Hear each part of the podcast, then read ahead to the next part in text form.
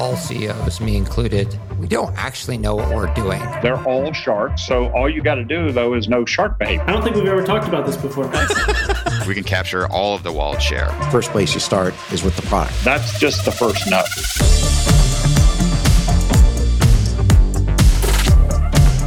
This is the Capital Stack.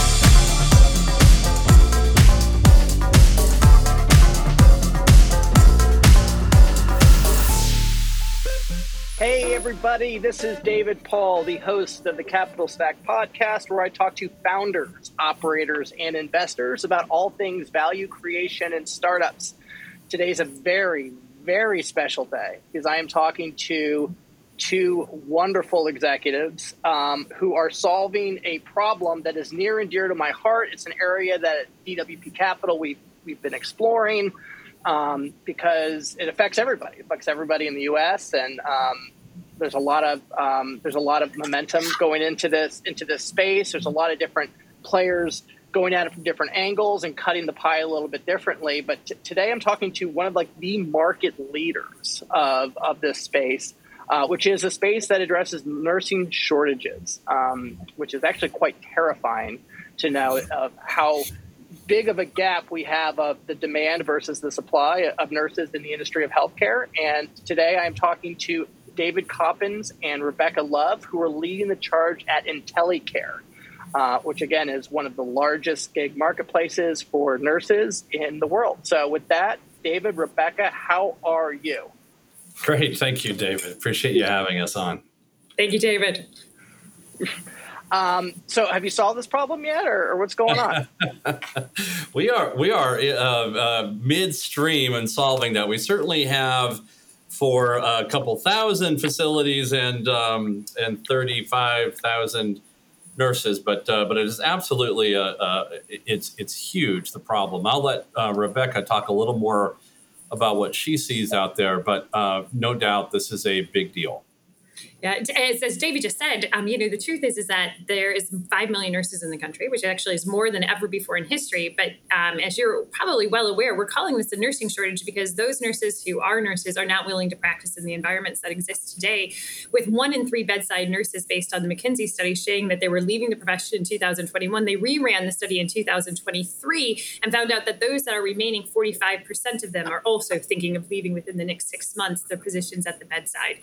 Um, so the reality reality is is that we are facing in a tremendous uh, gap within our ability to drive healthcare forward, both within our acute care, our hospital space, and in our post-acute care. And what you may be aware of, David, is IntelyCare primarily serves the post acute market. And during the pandemic, we lost over 400,000 frontline caregivers within long term care, which meant that we have not even closely recovered from the amount of people who have lived, uh, exited the long term care market. And uh, extrapolating out, they don't believe that the re- workforce will return to pre COVID levels until 2027 alone in long term care.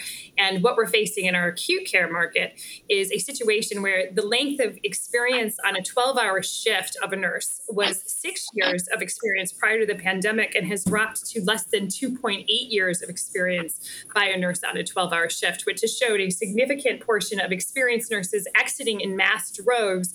And those that are remaining in healthcare have what we would consider still a novice uh, to basic level of experience behind them that are now delivering healthcare in our healthcare systems.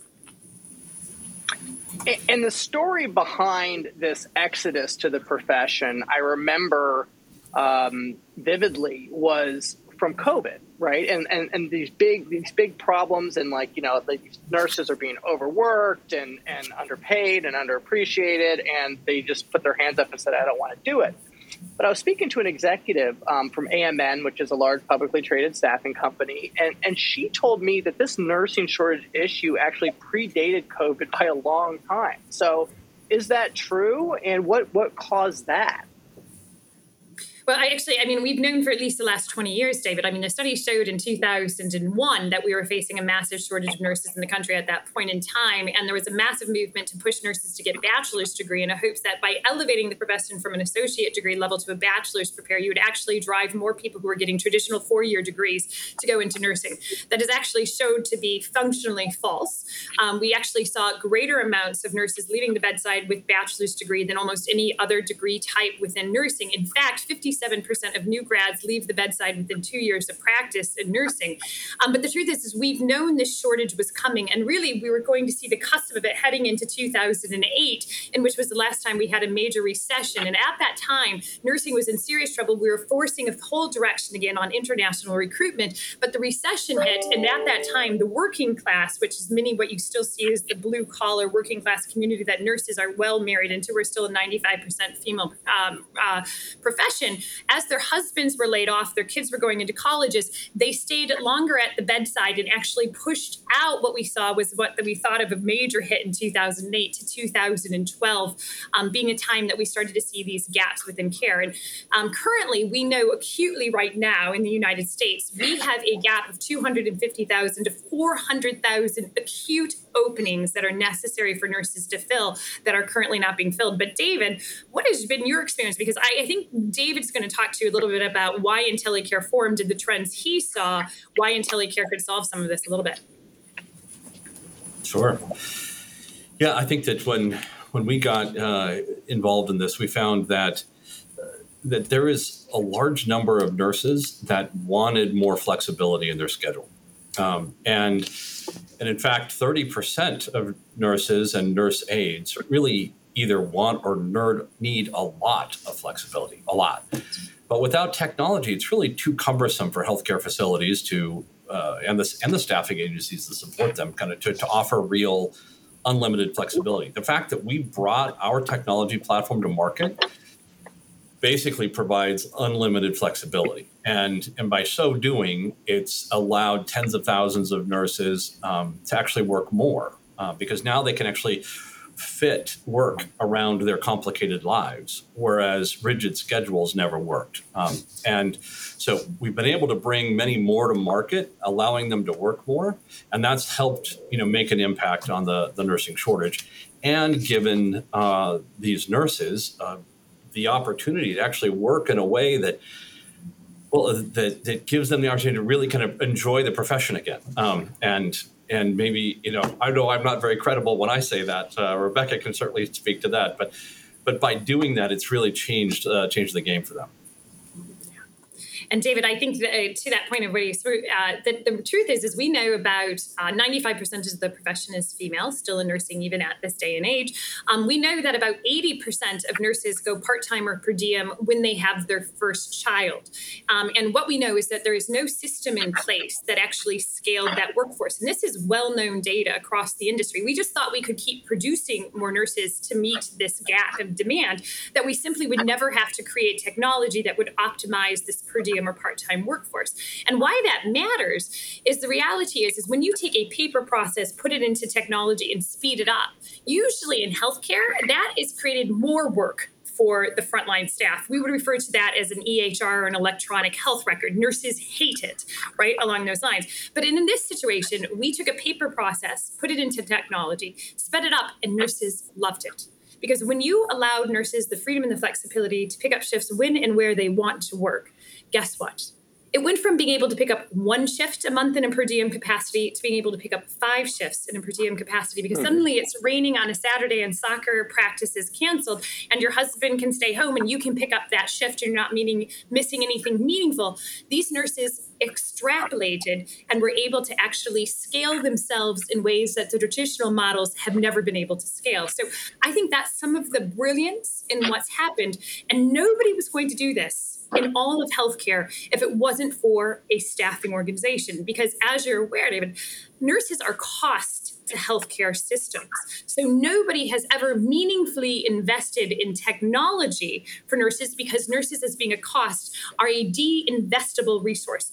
The more investment into them is just increased cost without an associated revenue line, which has meant we have always treated nurses and staff to them to the lowest cost denominator and invested in them in a very similar fashion, except organizations like IntelyCare, who have actually invested hundreds of millions of dollars to try to optimize that workforce and scale them, because honestly, it's about public health for us. it's almost like there always has to be a disaster for things to change. I mean, this, this just kind of reminds this kind of reminds me of like the housing crisis. It's like everyone just forgot to build for like ten years. You know, we forgot to turn off the printing press. We forgot to do this. You know, and like there's just so many different you know the catastrophes that just lay dormant for decades until yes. you know now we now we have these now we have real issues that we have to and we need entrepreneurs like you um, to solve problems. So when I when I look at nursing, when I look at IntelyCare and I look at the kind of gig market um, solution set, and I think about the market, I think about okay, IntelyCare is offering like a tourniquet to kind of stop the bleeding or at least lessen the bleeding of the hospitals right? We're, we're, we're taking we're taking we're offering more shifts we're optimizing we're giving the nurses what they want you know hopefully we can retain them longer dot dot dot.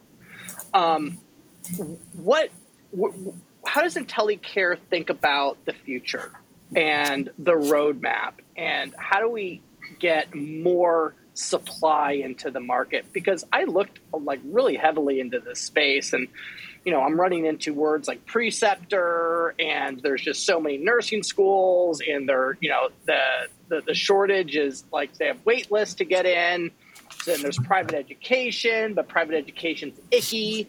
So I mean how do you guys think about the role of, of nursing education and the onboarding to getting them confident in the workforce?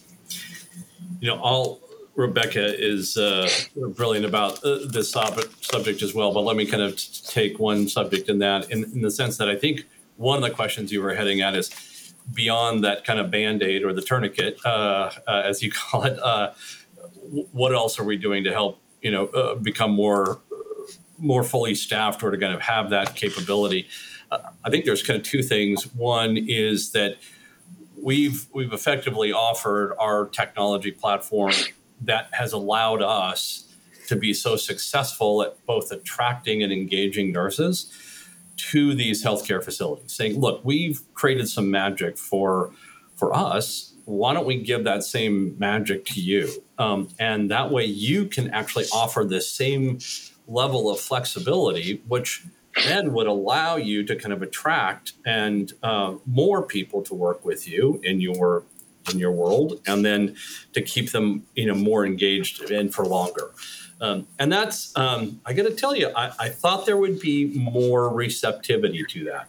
Uh, they they complain that we've been so successful at what we do um, that uh, that we we've uh, we've made it too attractive. Um, and and I'm thinking, well, don't you want to be attractive to nurses? I mean, nurses are the scarce commodity here. So why don't why don't we give you some of our secret sauce and let you you know run with that? And and yet, I, I was a little surprised that the, that uh, most health systems and post acute was just like that's too. Um, even with the technology platform you're providing, it seems a little too difficult. We'd like you just to keep providing us staff. But we are interested in full-time staff, and and so we've we've also adapted to that. I mean, we do have hundreds of thousands of nurses and nurse assistants that have worked with us over time. We have uh, developed an opportunity to to bring full-time staff uh, to our clients as well, but that doesn't change the game in terms of the total number of nurses, as you were just talking about, David. Um, and that's where Rebecca kind of can kind of give you a little bit more information. Yeah, and David, I think to your point, um, the, the reality is is that we've always produced uh, significant amounts of nurses in this country. In fact, we graduate 188,000 nursing students a year in this country. It is the largest segment of any population that we graduate in the United States of any professional degree.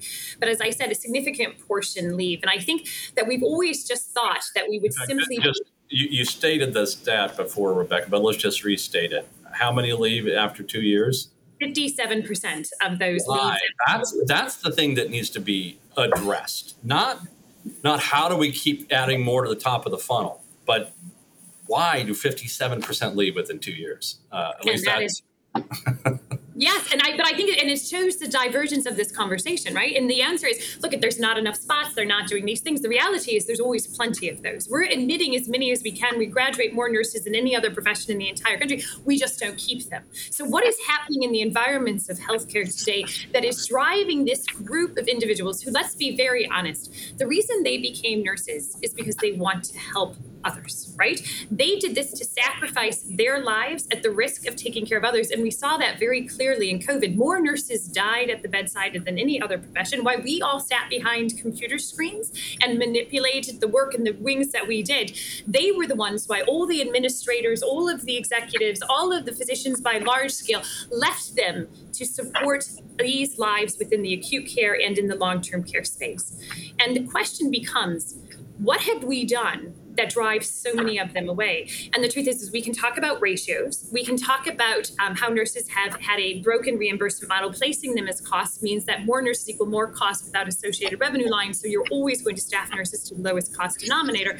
But more importantly, have we kept them in this archaic model of scheduling and shifts that no longer works for the balance that nurses need to be able to provide for their family, but also provide for their ability to have a career? And I think fundamentally, um, we as a population need to wonder why, in this day and age, why nursing is failing in its profession. Not in what we're producing education wise, we produce plenty of them, but we are not able to keep them. And um, I think that is the fundamental conversation that if you're even hearing what's going on in Federal Hill, billions of dollars are going to go into producing more nurses, but no money is going into new systems to actually sustain them. And in, in fact, David, I, and maybe you were aware of what happened with Mayo in Minnesota, for example, who in the last hours of the Keeping Nurses at the Bedside Act, who had bipartisan support, was heading to the governor's death. The 11th hour, Mayo wrote a note to the governor, said, if you sign this, we will pull billions of dollars in investments from you when they had asked simply to create staffing councils to help address the number of nurses per floor in a hospital based on acuity levels. Mayo won because what they argued was they couldn't meet any kind of staffing ratios within the state because 56% of all nurses in the state of Minnesota only work part time. If the majority only work part time, why have we not built any systems that actually accelerate their ability to work as opposed to keep them trapped in a model that doesn't work for them? So what is um yeah, that's complicated. Uh, for sure. Like that's a complicated issue to fix because you have regulations. We're dealing with Washington. They're saying you need this for quality care. We're saying, yeah, we'd like to do that, but we can't. it doesn't exist. Um, you can't just pay nurses more, right? Because that's going to like flop the Medicare rate, right? Like you, if you just give everybody a 20% raise, you know, like that's going to completely disjoint the whole CMS system. I'm not saying that they don't deserve it or you can't find that money elsewhere, but you probably can. But that's another, you know, uh, threads of the sweater that you're going to have to pull on. So your suggestion is how do we reorganize the workflow to work for the frontline healthcare workers that makes it um, a job worth having, right? As compared to a gazillion other jobs that they can have um, that they could get enjoyment from, which could include doing gig stuff, you know, being creative, doing this, doing that, and, and getting paid a lot more with a lot less abuse. So if we were to take a look at what the utopian you know Rebecca Love like hospital floor would look like, right? Where he, you know she's going to have, you know, um, 85% retention or 90% retention or 95% retention. You know, what what does that look like? So, David, let's be very honest. We know that it works in one state, would work very well in California. We know that California is with nurse to patient ratios, which is an assigned amount of nurses per patient, uh, per a number of patients per nurse. We know not only do outcomes go up, mortality goes down, but nurse retention is the highest in the country, and California is the only state without a severe nursing shortage in the entire country. Oregon followed and just passed nurse to patient ratios. In Oregon, 17 other states currently have nurse to patient ratio legislation pending, with the Pennsylvania just voting last week within the House to actually support nurse to patient ratios in those settings. But more importantly, just reintroduced of uh, April of this year, we have actually federal legislation to push forward nurse to patient ratios. What I have to say about that is, let's be very honest. If it is mandated, so will it. Will the workforce work out, and hospital systems will figure out a way to make it manage. And people would argue that it creates hospital systems to be too costly when you allow for ratios, but you actually find that the most financially successful hospitals are based out of California, and the model actually works better. So the definition is is that we can actually mandate ratios, drive better outcomes, maintain the nursing workforce, and actually accomplish more financially with actually drive. And we know healthcare is just getting more. Outcomes are going down, except in one place, and that is in states that have nurse to patient ratios.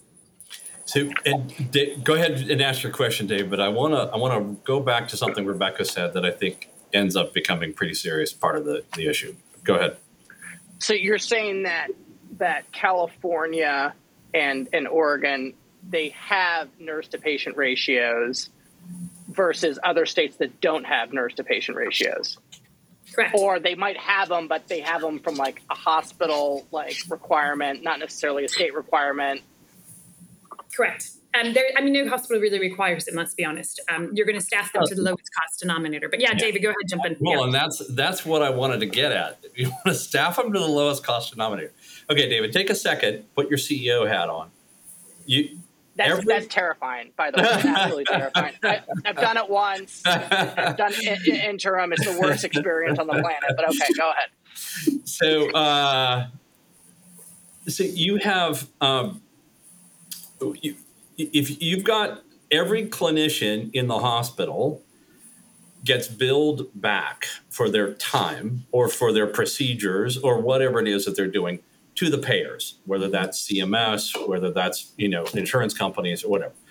But every every one of those becomes a revenue producer. Hey, if I get them to work more hours, I can bill more hours and I can make more money. The only clinician that doesn't is a nurse. Exactly. Okay. So now a nurse, it's part of the part of the room rate. That that's a cost. A, room, the bed, the bedpans, the sheets, that's a cost. Well, a mm-hmm. nurse is a cost. And if a nurse is going to be a cost and not billed back for their time, then I will always, as CEO, try to spread that cost as low as possible. I will always try to operate at the lowest level possible to improve my margin. So there's a fundamental mismatch in terms of you know how how healthcare operates. And because of that you'll you'll never not have a nursing shortage uh, because you will always drive nurses out of the bedside as quickly as possible because they're always going to be overworked and overstressed. And and nowadays they're even being criminally charged for mistakes they're being made that they're making because they are you know overworked um, you get yeah. you get to a point of be, having a, a completely mismatched uh, nurse to patient ratio you, it's going to lend itself to mistakes. And then on top of that, they get criminally charged and they, they have the potential of losing their license, which has accelerated the defection of nurses from the uh, from the bedside. So, anyway. And yeah, no, I saw that case. That was pretty terrifying. Well, that's not one. Oh, there's many now. Many. Yeah. In fact, the Attorney General in the state of Ohio criminally prosecuted over 100 nurses and CNAs within long term care, not prosecuting one nursing home owner in the course of the last year. Um, and David, I think what's important is to step back in history of why this happened. And it steps back almost 100 years ago, when in which women were fighting for the right to vote in the early 1900s. And the American Nurses Association stayed out of that until 1919, which they helped organize one of the largest marches in the history of the United States to support the women's suffrage movement. 1920, women get the right to vote. 1920s, nursing becomes the greatest economic vehicle for women's financial independence in the history of the world. At that time, hospitals were places of deplorable conditions. Only the most destitute thought care there. Private families started to hire private duty nurses to go and deliver care. Outcomes started to get better hospitals started to see the values of nurses. They started to bring them in and employ them in hospital systems. But what started to happen is nurses and women started to get significant financial power. And based on the research done by Donna Diers, one of the leading historians, hospitals started to feel threatened by this and wanted to keep nurses as far away from the money as possible. So what happened in 1930s when they started to develop a national model for insurance, they looked for a model that would keep nurses within the hospital, but would not recognize the value that they had from a financial one because nurses were able to quantify their value when they were billed during the 1920s. In old hospital bills in the 1920s, you'll see a line that says nursing services. So they looked to a model. They saw that maids were rolled into room rates at hotel rooms, and they rolled nurses into room rates in the 1930s. Forever bearing nursing as the only healthcare professional that is not a billable service. OT, PT, respiratory therapy, MRI techs, dietary techs, all of them have a reimbursement code except nursing. And I hate to say it, but it was done specifically to keep women and nursing down as a profession. And for 100 years, we have allowed this lack of reimbursement model to exist that is now fundamentally undermining the entire healthcare system today. Because why would any woman, which is still nursing, choose to go into a profession that is a capitated payment model that you will earn the most you will ever learn at your 20th year of nursing? And that the average salary increase of nurses, I don't know if you're aware of this, David, but on average, between 2011 and 2019, the cost of living is Association based on BLS shows that nurses on average only receive a salary increase of 1.6% per year, half of the 3% that most regular Americans receive. This has been a profession that, when you actually look at the data coming out of the UK, based on the cost of inflation, nurses in the UK are working one shift in five for free because the salaries have been kept so low compared to um, inflationary resources. This is basically a profession that we thought we could just keep as a commodity. And as long as the model exists as it does today, we will fundamentally continue to de-invest in what is perhaps the only profession that actually exists to keep hospitals running. Everything else could be done outpatient, David. OT, PT, surgery, all of that could be done in any other setting but a hospital nursing home. If you are in a nursing home or a hospital today, your life is so at risk that without 24 7 monitoring by a nurse, you could die. And that is something that we are fundamentally not discussing because there is nobody else that can literally do the jobs that nurses do today in the hospitals and the nursing homes as they exist. And that is something that we are all seeing with our loved ones who show up in emergency room wait times are 19 hours or length of bed throughputs means that patients are in the hospital seven days and nobody can get into a nursing home because there's none of them left because the reimbursement model does not exist to support them. This is the issue that we're facing. Yeah. So that you got you more than you probably bargained for, David. you know, that was a lot. Um, I feel like I, now I kind of know what it feels like to like be a congressman and like be on the other end of like, oh, like I feel so small. No, yeah. um, that no, that those are all. I, I, why do you not think that the nursing unions haven't gotten further along mm. to hmm. try to address these needs? Uh, well, um, so you, there is only one real nursing union in the United States. It's called National Nurses United. It's out of NNU. They were the ones who were able to get nurse to patient ratios passed both within the state of California and now Oregon, which just happened. They also were the ones who organized, I'm so sorry, the largest nursing marches that we've seen in US history, both in New York and Minnesota, which occurred in the last year. Um, I would say that anybody, um, and I'm talking to business professionals, and let David please jump in here but the truth is, the World Union has been considered a very negative term in this country. Now, I think the next generation of those coming up behind us are recognizing the value of unions in a way that perhaps our generations did not, because of the value of the frontline worker not having a voice within the executive levels of our organizations. Why they also have not been done is as long as they remain a cost, nobody hears them because there is not every argument that, to make them investable goes to the wayside because there is no ability to create a model financially that works for it. Now, I do think what you're going to see in the next three years will be the largest nursing walkouts, strikes, and potential disruption of healthcare in our system, not only in the United States, but globally in the world because of what is going on. But, David, I, I would love your opinion as a CEO.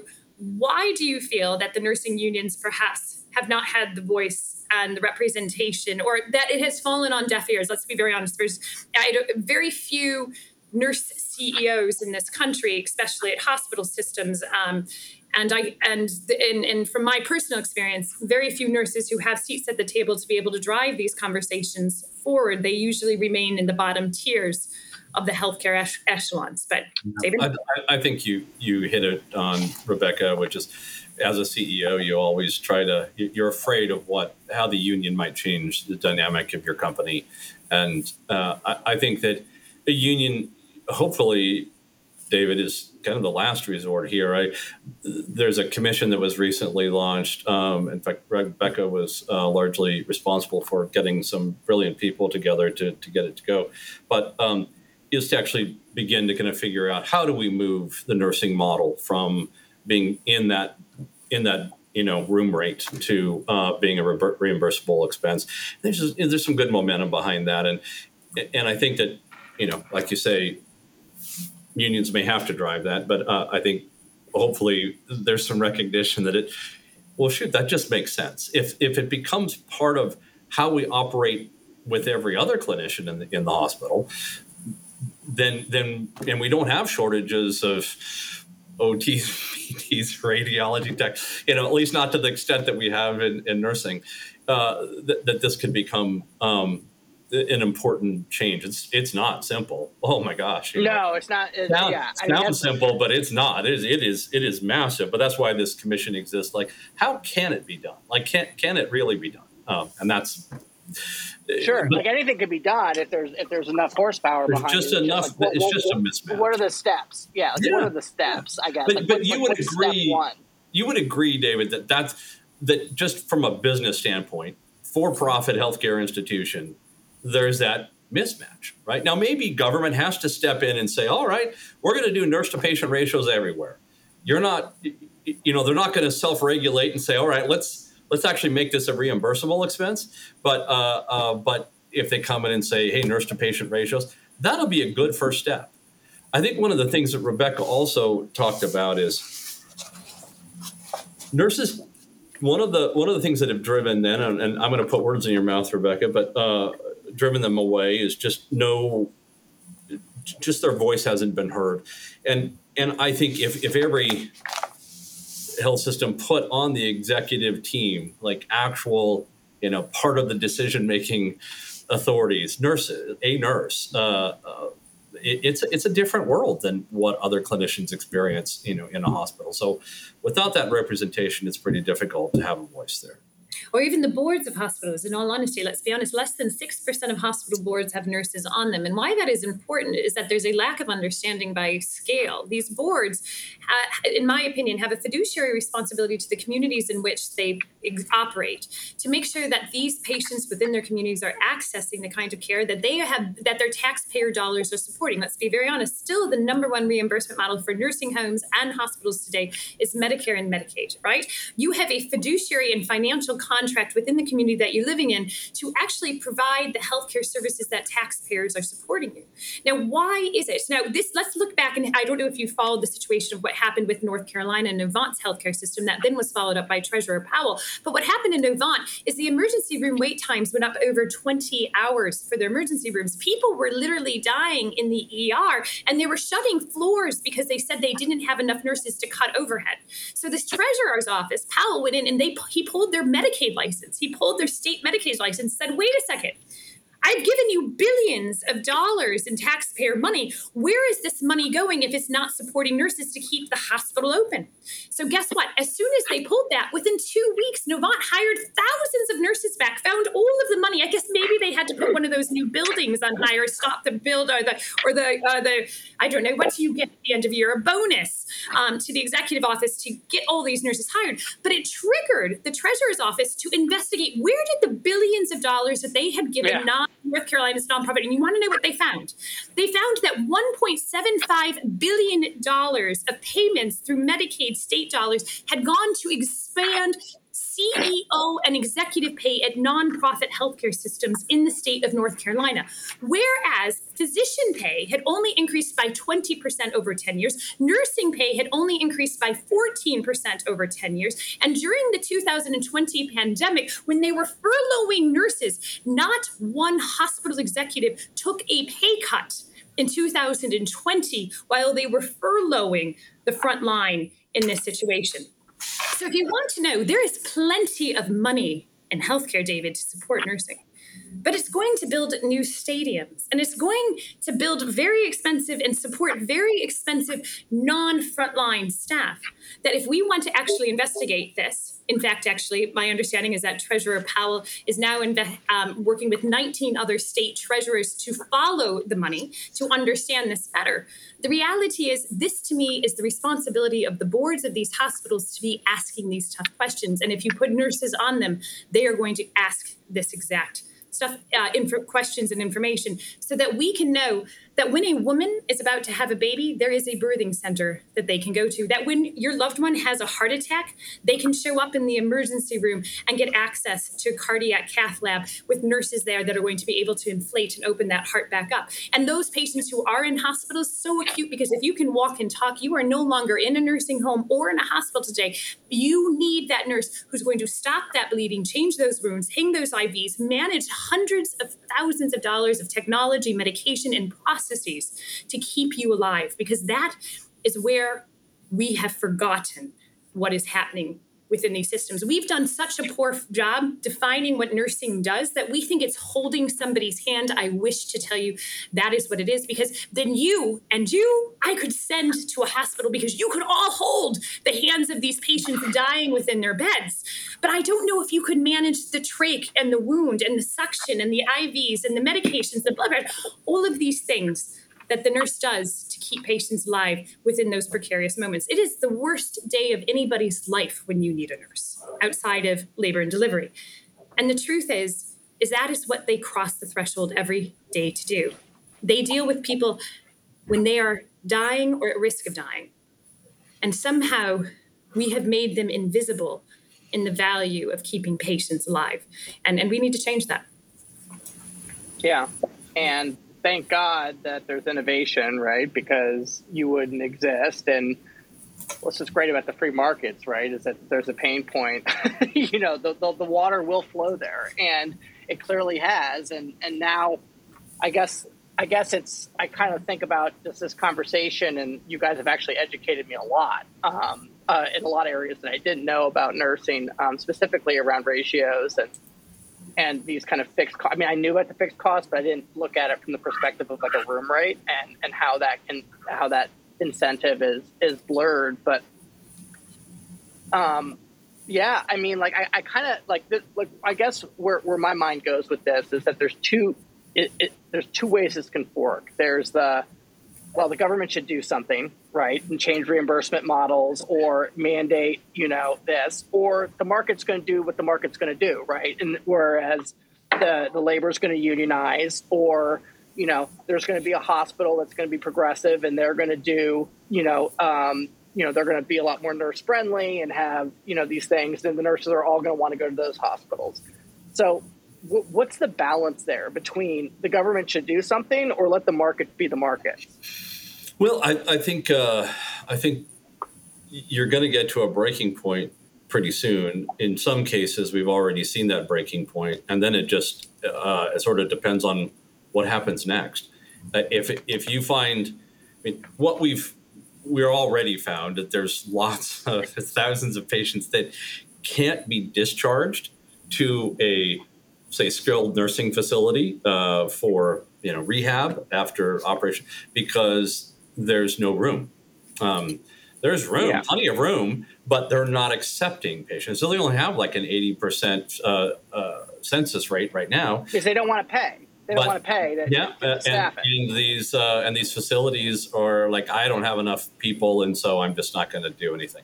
And then enough of these, you know, hospitals nurses are leaving and they can't keep up and they can't do the operations.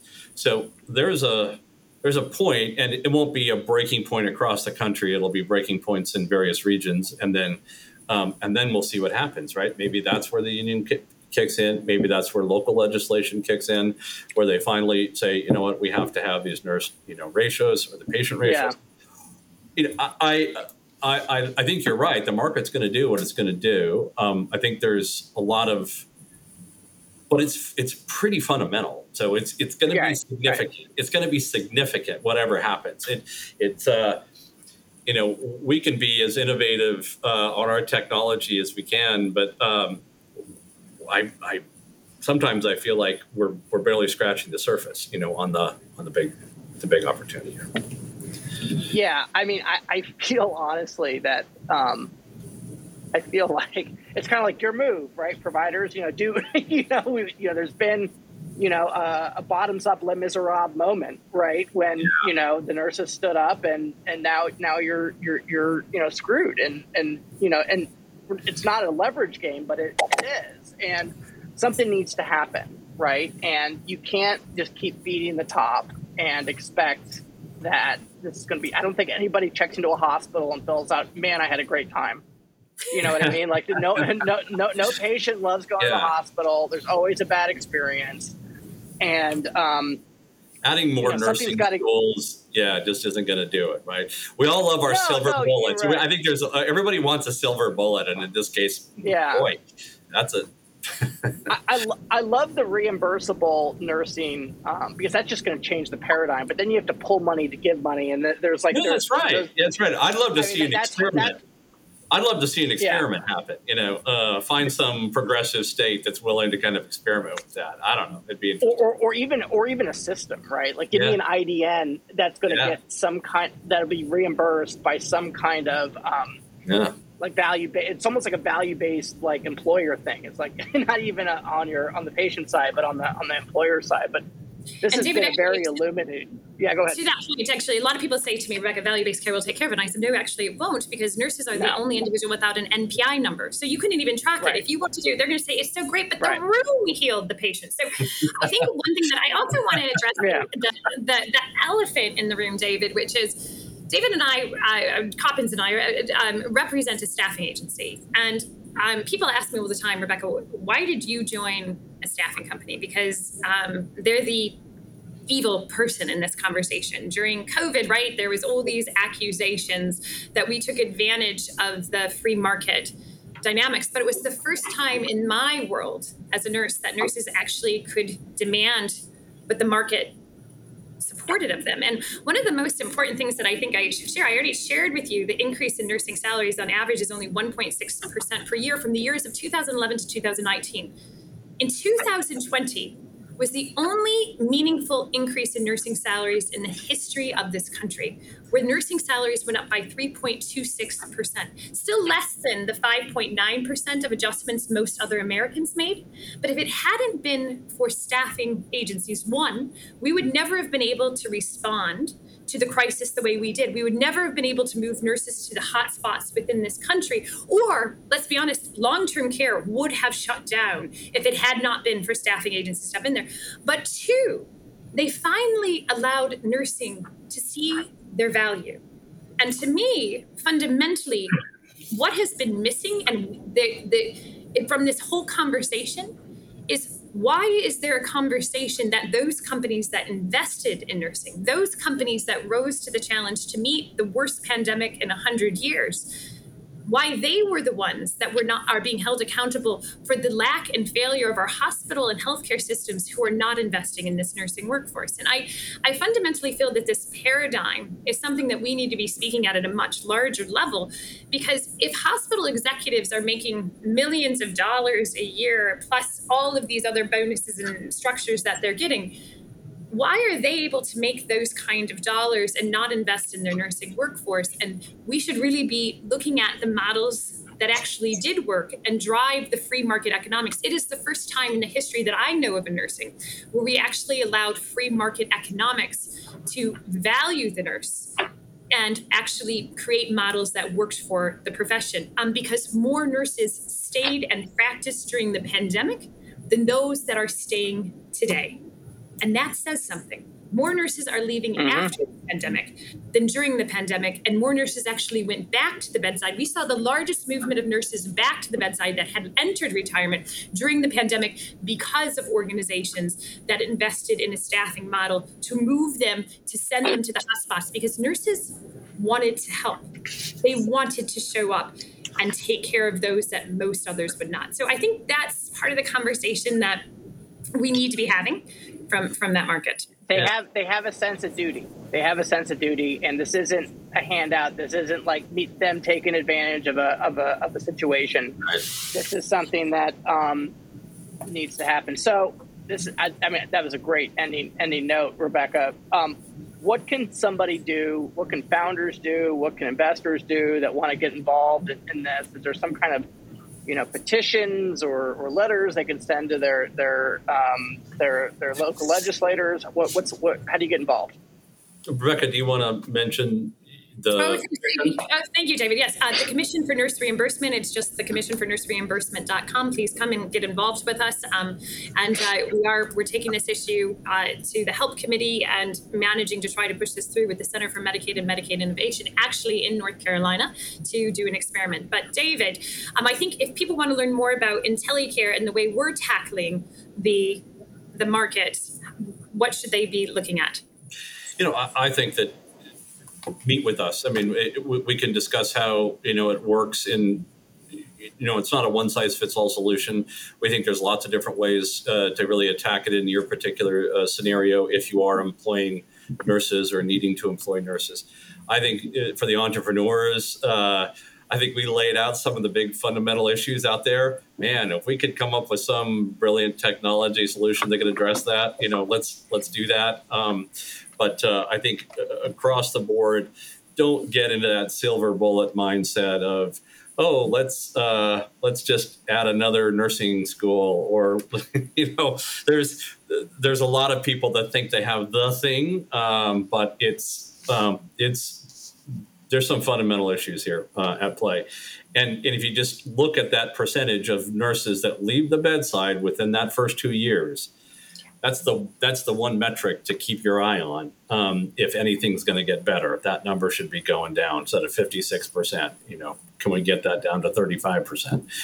Um, and then life would be would change massively. You know, uh, mm-hmm. and, and why is that? So. Awesome. Thank you guys so much for coming on. Everybody, if you like the episode, please subscribe. We drop an episode every Tuesday, and uh, we will see you next week. Thank you. Bye bye. Thank you for tuning in to the Capital Stack Podcast. Make sure to share this with someone you know that can benefit from this content. Remember to support this show by rating, reviewing, and subscribing. David Paul is the founder and general partner at DWP Capital. All opinions expressed by David and podcast guests are solely their own opinions and do not reflect the opinion of DWP Capital. This podcast is for informational purposes only and should not be relied upon for decisions. David and guests may maintain positions in the securities discussed on this podcast.